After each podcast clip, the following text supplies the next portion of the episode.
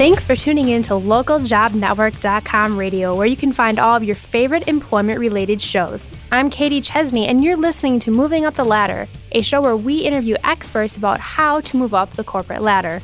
And a huge key to moving up that ladder is networking. And today we are with Marney Reid, founder of Stilettos on the Glass Ceiling, to find out how to start a networking group. And Marney, you've been with us before, but before we get started, why don't you tell us a little bit about yourself? Hello. Thank you again for having me. And uh, I really do like all of the interviews that you do and, and the resources that you give everyone. So, very honored to be here. I actually work for a very large medical device company. And one of the things I do on the sideline is I run a couple of websites, one of them being Stilettos on the Glass Ceiling. I've been in sales for about nine years, and I'm also transitioning into a new role that I'm really excited about. And so I guess my passion would just be, um, you know, in, in education and connecting people. And I guess that's where networking plays a huge piece. So, could you tell us a little bit about Stilettos on the Glass Ceiling and why you decided to start a networking group for that website? Absolutely. So, I'm going to give Stilettos on the Glass Ceiling an acronym just because it's a little easier to say and hopefully it's uh, easy to remember. So, the SOTGC was created to empower, support, and promote women. It's a website where women take a break in their day and they can get a one stop shop. And by that, I mean she can log on and learn about every topic from career to finance tips, beauty, parenting topics. And the idea of the actual website was to create a forum where we could move the needle forward for the progress of women in business. And we would only do it through positivity, through sharing best practices, collaborating, and receiving knowledge and sharing knowledge so that women can go to a place where there's nothing but support and help from their female peers. Okay, so what is your role? I mean, you obviously founded Stilettos on the Glass Ceiling, but what kind of things do you do for the website to kind of keep it moving forward? So I'm what you would call the visionary and the business development person. There's anywhere from 30 to 50 contributors at any given time, and they tend to write the majority of the topics based upon a submission guide that gets sent out. So my role is to really see, you know, what inefficiencies lie in the system that we currently have, what kind of topics are really hot buttons for women, things that we need to add to the site, you know, whether that's contributors or having contributors that are already writing about one topic, expand that into other topics. And so what I do is I keep the mission on track and that's making sure that every post is positive. And you'll occasionally see a what I learned from my mistakes kind of post, but it's really to guide the mission and to stay true to the integrity that this is created to help women and it's going to do that through only positivity and not harping on negative statistics and such. So what was the driving factor for creating this networking group, and what do people get out of it when they attend it? So, the SOTGC Society that's launching actually in San Diego this June 5th, which I'm very excited about, is going to be the first chapter of a national organization of female networking groups. And it will be for not only corporate, but also entrepreneur women of all industries. And this is where the vision and mission of the SOTGC website will actually take a physical formation. So we'll be focusing on key topics at our meetings. And it's really, you know, where instead of just logging onto a website and reading, you can go and you can meet face to face with other women on similar topics that you're interested in and really get a sense of collaboration through discussing and verbalizing and, and talking about where it applies to your life. Okay. Can you describe what will happen at these meetings? I mean, will you set the discussions ahead of time or is it kind of, you know, just kind of show up and talk about what's hot at the time or how does it really go? No, so the way that this is going to be structured is there will be preset topics that the women will sign up for in advance and the meetings will remain small and you know maybe at someone's house or at you know a little boutique of a, a, female business owner that they want to highlight and you know kind of you know show other women that exist and such. And the purpose of this is that when you have smaller intimate groups and you have a preset topic the conversation is more authentic instead of simply walking into a large ballroom at a hotel or a meeting space where you don't really know a lot of people and everyone kind of huddles together in their own industry or in their own group, you know, you come in and you feel like you're meeting new friends or you feel like you're seeing friends, you know, you haven't seen in a little while. And you're really getting down to the core of the issue at hand instead of shaking hands, smiling, exchanging business cards, and then walking away with really not much that, you know, applies to you directly. So, who is the ideal attendee for one of these um, society meetings? So, I'd say any woman at any stage in her career, whether that's way advanced in her career, whether that's she's making a change, either switching industries, switching divisions, even you know going from corporate into entrepreneur or vice versa. Uh, even graduate school, or you know, really mature women who are finishing up college, and they want to learn from their peers.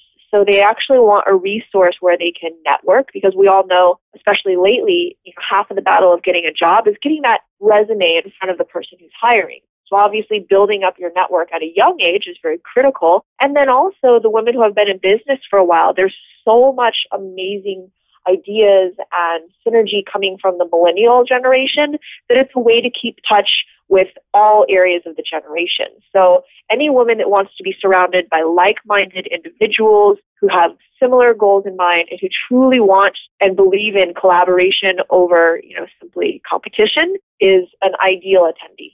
Okay. Now, you mentioned that this is the first chapter and it's starting in San Diego, California. If other people are interested and, you know, after listening to this podcast, is there an opportunity to start a new chapter in another location in the country?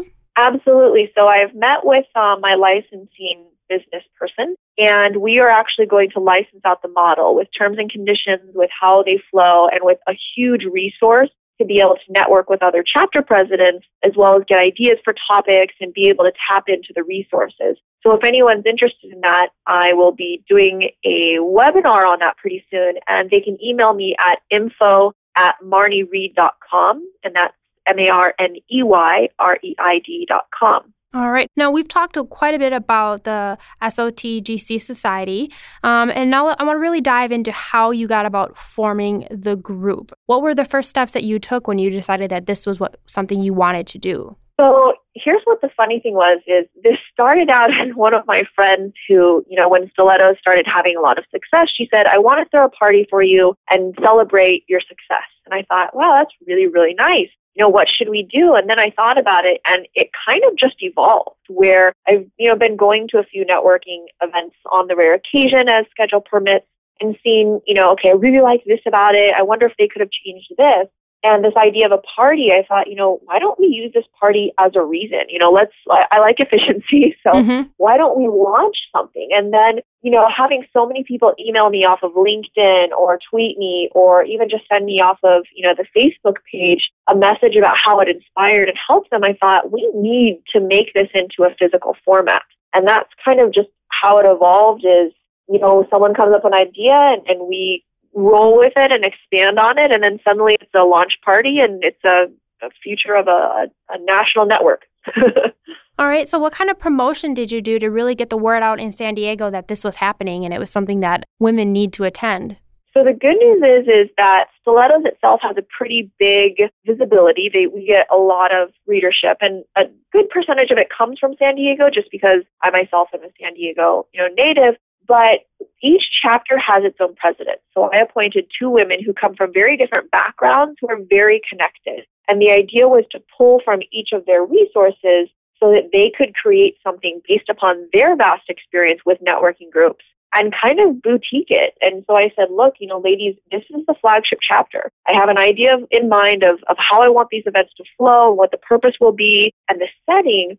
But I would really like you ladies, because I admire and respect your business acumen, to create the ideal women's networking group based on these parameters and the mission of Stilettos. And so that's really where a lot of the visibility in San Diego and obviously through social media and Twitter and, you know, Facebook posts and launching posts as I tease the event and, you know, the amazing speakers and the raffle prizes we're getting and some of the wonderful vendors that are working with us. So that's, you know, it's a baby steps. We've been doing it for about six months so far.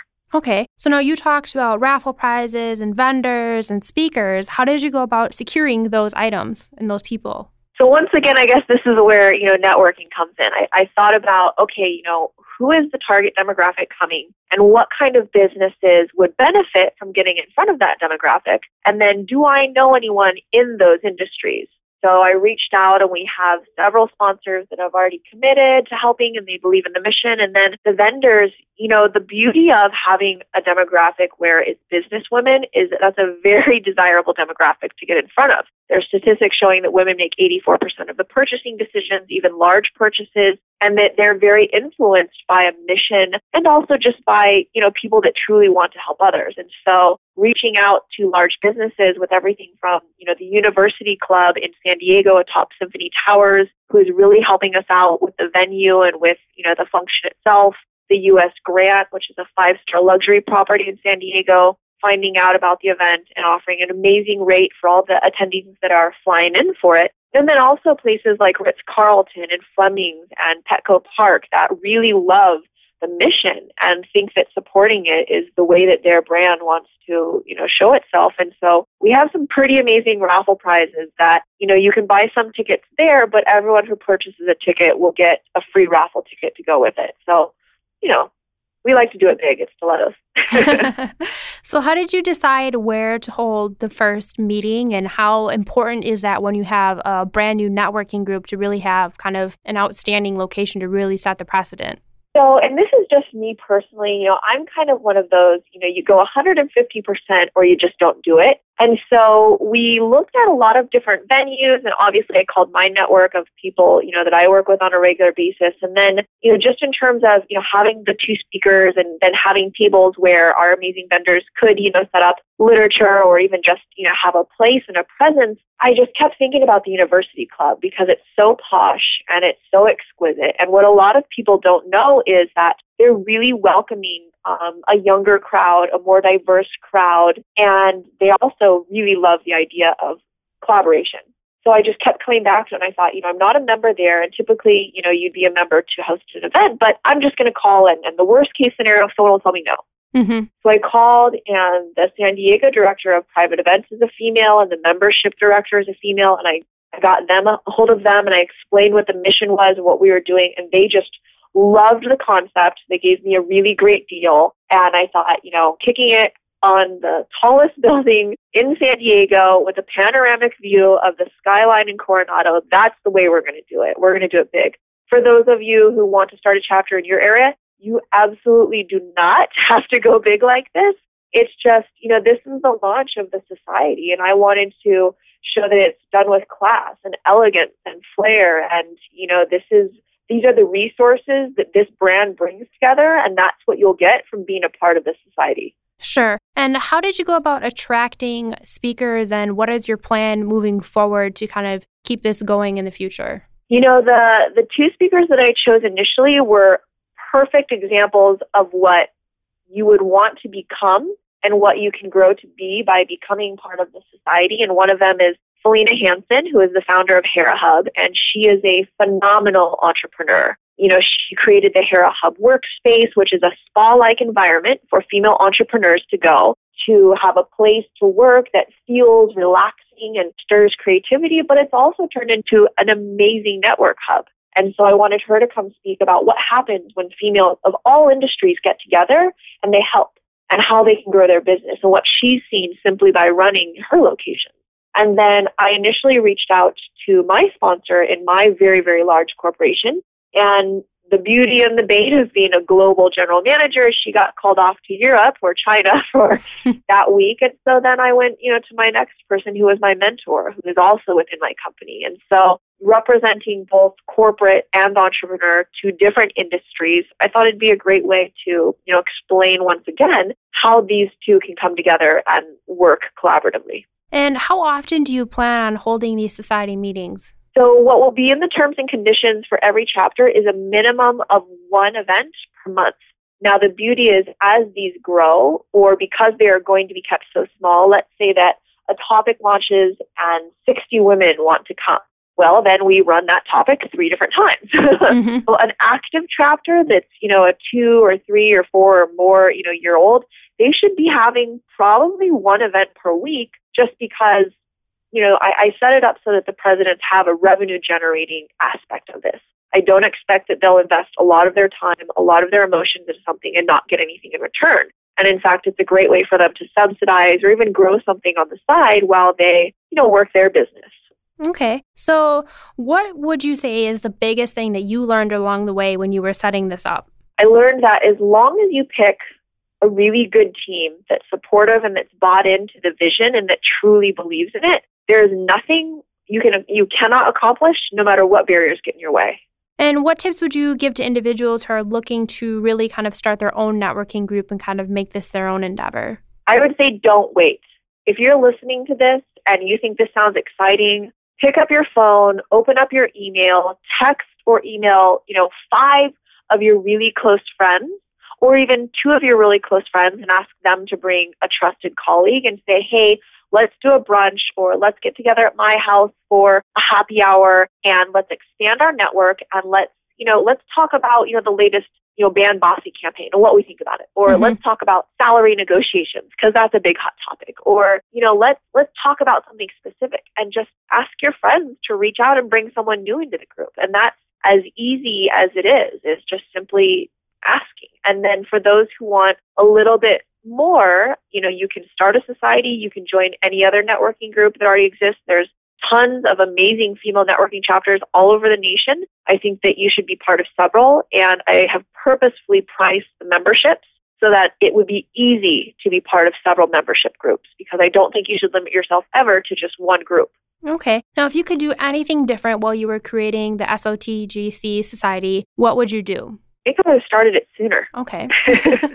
Well, we are um, kind of running out of time today. So, would there? Do you have any final pieces of advice to share with our listeners before we wrap things up? Yeah, I think I would just like to say, you know, networking kind of gets a bad rap. It creates a certain emotion in especially women that's a little bit negative. And I would say, don't think of networking as actually networking, this cold, scary, salesy type of activity. Think of it as connecting because we do it every day. We do it with babysitter referrals or hair salons or, you know, dress shops that we like. And so when you think about networking for your business, if you think about it with, I come from a genuine place of wanting to learn about more people, learn about their businesses, and help them, and also in turn get help, then it turns into this really fun activity where you just expand, you know, your, for lack of a better word, network. Don't view it as something that's scary or cold because you do need it to get ahead with your business or your career.